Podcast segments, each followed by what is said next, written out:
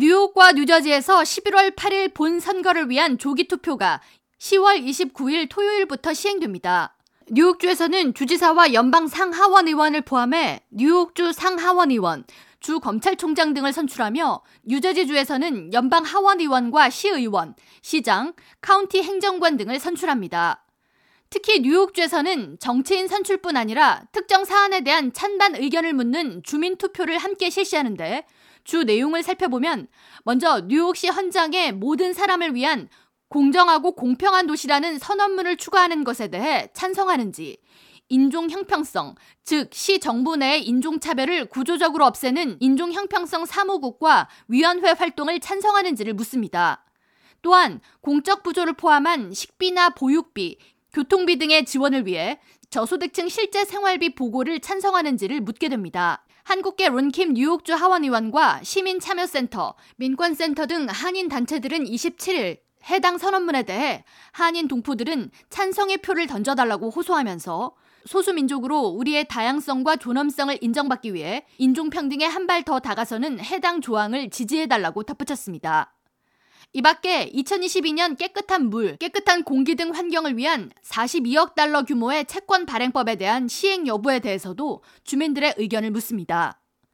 한편 뉴욕주 본선거에서 캐시 호컬 현 주지사와 공화당 리 젤딘 후보가 주지사직을 두고 경쟁하는데 리 젤딘 공화당 주지사 후보는 뉴욕주 범죄율 증가를 현 주정부의 정책 실패라고 맞서며 막판 지지율 추격전을 벌이고 있습니다. 퀴니팩 대학이 지난 18일 발표한 여론조사 결과에 따르면 호컬 주지사의 지지율은 50%, 젤딘 후보는 46%로 격차가 4%포인트에 불과한 것으로 나타났습니다.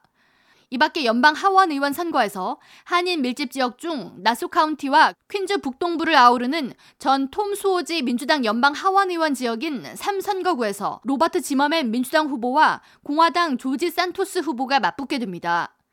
로버트 지머맨 후보와 조지 산토스 후보는 역사상 최초의 연방 하원 LGBTQ 후보 간 경쟁으로 주목받고 있으며 친한파 정치인 산드라 황, 린다 리 뉴욕시 의원과 그레이스 멩 연방 하원의원, 에드워드 브라운스틴 뉴욕주 하원의원 등은 로버트 지머맨 후보를 공식 지지하고 있습니다.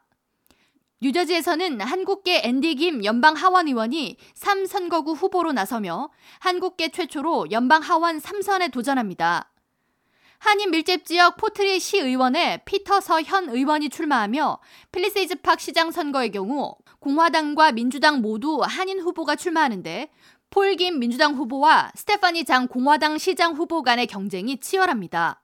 29일부터 시작되는 조기 투표 시간은 10월 29일과 30일은 오전 9시부터 오후 5시까지 운영하며 31일 일요일은 오전 7시부터 3시까지, 11월 1일과 2일은 오전 10시부터 오후 8시까지 운영되는 등 일자별로 운영 시간이 상이해 미리 투표소 종료 시간을 알아보고 방문하는 것이 필요합니다.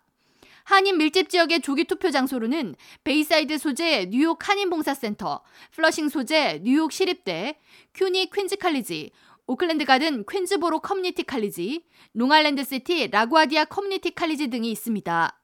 뉴저지 버겐 카운티의 조기 투표소는 포트리 잭 알터 커뮤니티 센터, 해켄색 버겐 카운티 정부 청사, 파라무스 버겐 커뮤니티 칼리지 등 9곳이 있습니다.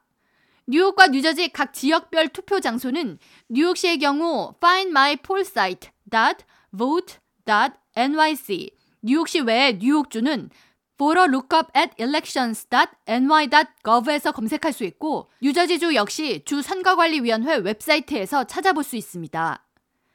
K라디오 전영숙입니다.